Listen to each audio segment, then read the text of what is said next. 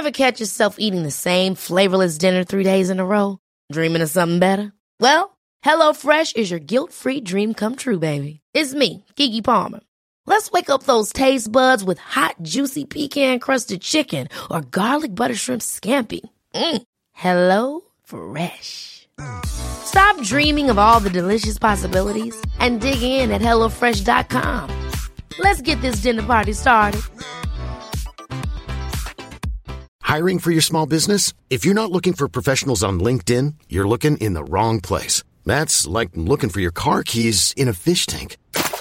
LinkedIn helps you hire professionals you can't find anywhere else, even those who aren't actively searching for a new job but might be open to the perfect role. In a given month, over 70% of LinkedIn users don't even visit other leading job sites. So start looking in the right place. With LinkedIn, you can hire professionals like a professional. Post your free job on linkedin.com slash achieve today.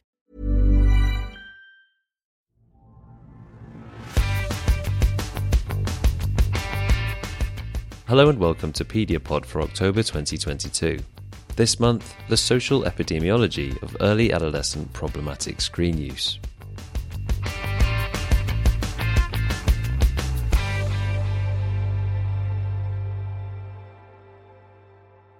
Ninety-five percent of adolescents in the USA have access to a smartphone, and forty-five percent report being online almost constantly. Beyond the general time spent on screens, the control over usage and the interference into other activities are also important considerations and could reflect problematic screen use, which can lead to negative psychological effects and functioning. While prior literature has also demonstrated socio-demographic disparities in general screen time, it's less clear how problematic screen use is associated with socio-demographic factors.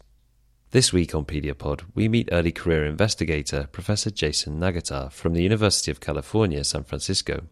His research focuses on screen use and eating disorders, and in this episode, we discuss his recent study of the socio-demographic correlates of problematic screen use. Actually, my interest in the field of adolescent medicine first started because I was very inspired by global health. And so when I was an undergraduate, I took some global health coursework um, at the University of Pennsylvania, was very inspired by work on ending global malnutrition. And so my early research was actually dealing with child nutrition in Kenya and Guatemala. And then when I started my medical training in San Francisco, it turned out that the local flavor of severe malnutrition was actually in the form of teenagers with eating disorders. And even though the social and psychological context of the reason for malnutrition was quite different in the setting of eating disorders, it was very fascinating to me that the physiology of starvation was actually very similar. And that is how I sort of decided to pursue pediatrics and focus on adolescents. During the pandemic, unfortunately, you know, there's been a real explosion of mental health issues among teens, including eating disorders. And so at our hospital, we've experienced more than a doubling of teenagers who've needed to be hospitalized for eating disorders during the pandemic. And we concurrently found that screen use more than doubled among teens during this time. And a lot of our patients shared with me that they really felt like social media and this rise in screens really made their eating disorder symptoms worse. Yeah, it's interesting because we've covered screen time on the podcast several times, but it's usually been with a younger demographic and it's usually been looking at impacts on cognition. But it's interesting that you've actually come at this via an interest in malnutrition, which just goes to show that the effects of screen use are quite wide ranging. I wonder if you could just give us a little summary of what we know about current adolescent screen use in the USA. Prior to the pandemic, the average teenage screen use for recreational purposes was about four hours per day. And during the pandemic, that doubled to about eight hours per day. Some of the preliminary studies have looked at potential mental health impacts of screen use, you know, anything from depression to anxiety. And my main interest has really been the impact on screen use and body image or eating disorders. And studies that have primarily focused on female samples have shown that the greater time teens spend on social media, the more they're likely to engage in disordered eating behaviors like skipping meals, vomiting, using laxatives or diuretics. They're also more likely to put their own bodies on display uh, and then also compare themselves to other people's bodies and therefore have greater body dissatisfaction and lower self esteem. And a lot of these factors presumably are interlinked because those effects on a bad diet are also compounded by just the time not spent doing exercise and then all of the knock on effects on psychological health. Yeah, exactly. Screen use isn't in itself inherently good or bad, but when you are spending eight hours in front of a screen, that's eight hours that you're not spending doing other things, like you mentioned, like exercise or socializing in person. Yeah, I think part of the mechanism of the effects of screen use are just the amount of time people spend on it and what they could be doing with that time, you know, alternatively. I mean, we should say that you're specifically in this paper looking at problematic screen use. I wonder how you define that as opposed to quote unquote normal screen use. Yeah, basically these problematic screen use measures were developed to measure actually like social media addiction or video game addiction. And so it's not just the time spent on screen use. Actually, these questions are more about how the screen use could potentially impact your daily functioning in a detrimental way or really detract from one's quality of life. So, for instance, some of the questions that we found that make up these um, problem screen use questionnaires include like about half of teenagers reported that they lost track of how much time that they are using their phone. About a third said that they would interrupt whatever activity they were doing when they're contacted on their phone. And over a tenth said that the thought of being without their phone makes them feel distressed. And of course, the digital landscape itself is not only nebulous, but it's constantly shifting, isn't it? So, to be specific, you were interested in three different modalities of screen use video games, social media, and mobile phones, right? I guess some of those interact with each other.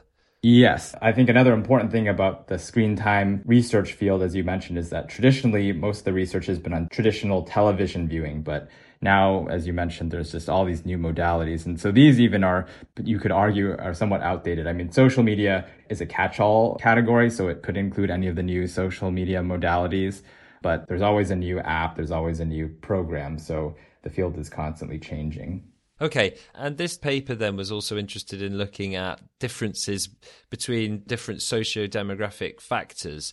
What were they? What were you kind of comparing against this problematic screen use? Yeah, so I think the first goal of the paper was really just to understand how common problematic screen use is, and as I mentioned, like what are some symptoms that teenagers are reporting related to their screen use above just like how much time they're spending on it.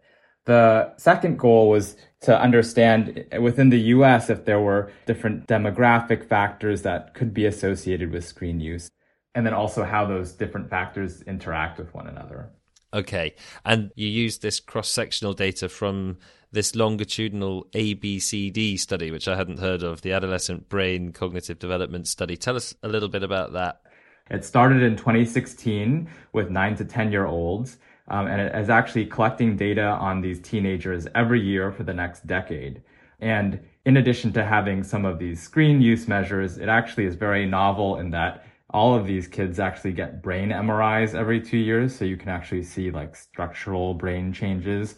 They also have some laboratory tests, and they actually will have an app on their phone that um, objectively monitors how much time they're spending on various apps. Um, and they also wear a Fitbit, so you can um, track their step count and their sleep objectively. And there were several interesting socio-demographic factors associated with this problematic screen use, weren't there? I wonder if you could run through them for us. Um, so I think first of all, we found some really important sex differences.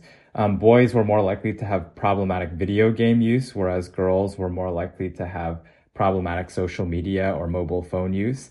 In terms of racial and ethnic findings, we did find that Black, Native American, and Latino adolescents reported higher scores actually across all of the problematic screen measures compared to white adolescents. Also, having parents who were single or unmarried was associated with more problematic media use as well obviously your study wasn't designed to explain the causality behind some of these correlations, but I did I was intrigued by your suggestion in the paper that perhaps some of these correlations were down to this idea of escapism from unpleasant realities that maybe males or females or, or different ethnicities or people from different economic backgrounds find themselves in. Yeah. Uh, I mean, I think that, as we mentioned, part of what goes into screen use is like what options you have as alternatives. And I will note that this study, part of it, of the data collection period for this particular study, you know, was 2018 to 2020. So actually the tail end of this study did overlap with the start of the pandemic.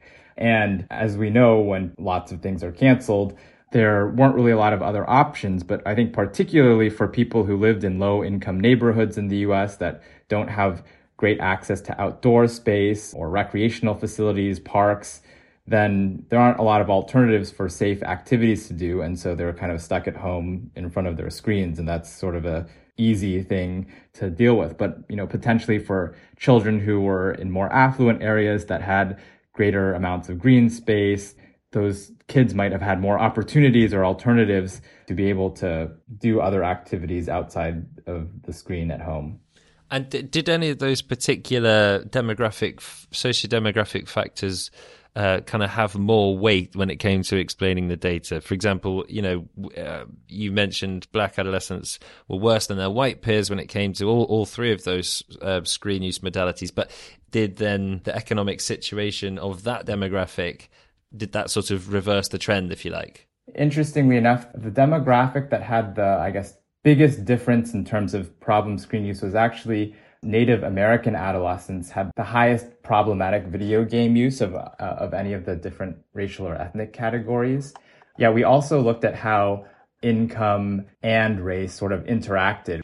In high income households, there were actually greater disparities in the problematic video game use for black compared to white adolescents relative to low income households, which is kind of counterintuitive, but I guess there's a theory called um, marginalization diminished returns. It's actually a phenomenon that's been seen across a number of different health domains. But I guess another way to summarize it is that among like white adolescents, higher income is generally protective of health, but we don't see that same protection by class for, for black adolescents. I mean, are you optimistic about how changeable these associations are? Well, I think one of the things about screen use is that it is a behavior, it's a lifestyle behavior, and it can be changed. So I do think that part of the reason for doing this research is that um, you know there are implications, there are interventions, and um, you know educational tools um, that can be developed to actually affect change in certain groups. And I think that it's also just I think a good lesson for pediatricians that, you know, not all teens are the same and to understand how different contexts or backgrounds can affect someone's screen environment. And so I think that actually in America, our sort of largest professional organization for pediatricians is the American Academy of Pediatrics. They had a recommendation that recreational screen use was supposed to be limited to less than two hours a day for children and adolescents. But they actually got rid of that recommendation in 2016, um, recognizing that it's not really a one size fits all environment and that actually most kids don't get less than two hours of screen time per day. And it really has to be a more individualized or personalized household decision. And so now they recommend actually that families make a family media use plan, which involves having a discussion with your household about, you know, potential rules that everyone in the household follows and so it's meant to be a little bit more personalized to each household's situation. And I think that this sort of reflects that, which is that people have lots of different backgrounds and contexts. And so it's not really a one size fits all. And I think that screen use is definitely malleable, but I think we also have to recognize that context matters. Do you see some of these associations, some of these results allowing for some sort of targeted guidance among pediatricians? Yeah, I think absolutely. I think just some of these um, high level associations are good for pediatricians to know that, you know, maybe they target more video game counseling, for instance, to their boys and social media counseling to girls. Or if the area that a pediatrician practices is sort of a desert in terms of recreational spaces or physical activity, then that could be a clue in that, you know, your patient population may have higher rates of problematic screen use.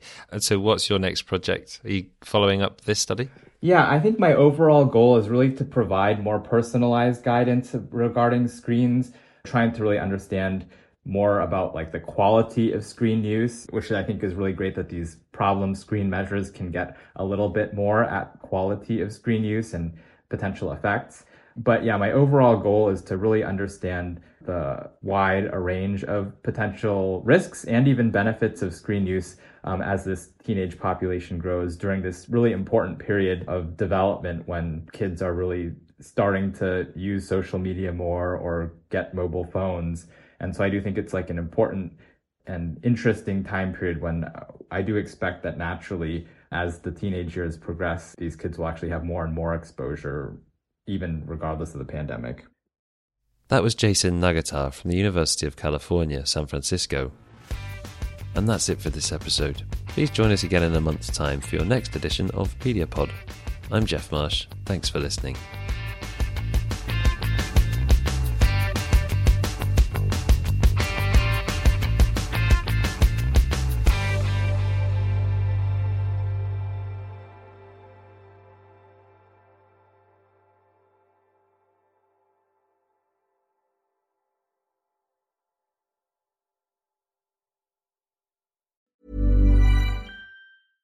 Ever catch yourself eating the same flavorless dinner three days in a row? Dreaming of something better? Well, HelloFresh is your guilt free dream come true, baby. It's me, Keke Palmer.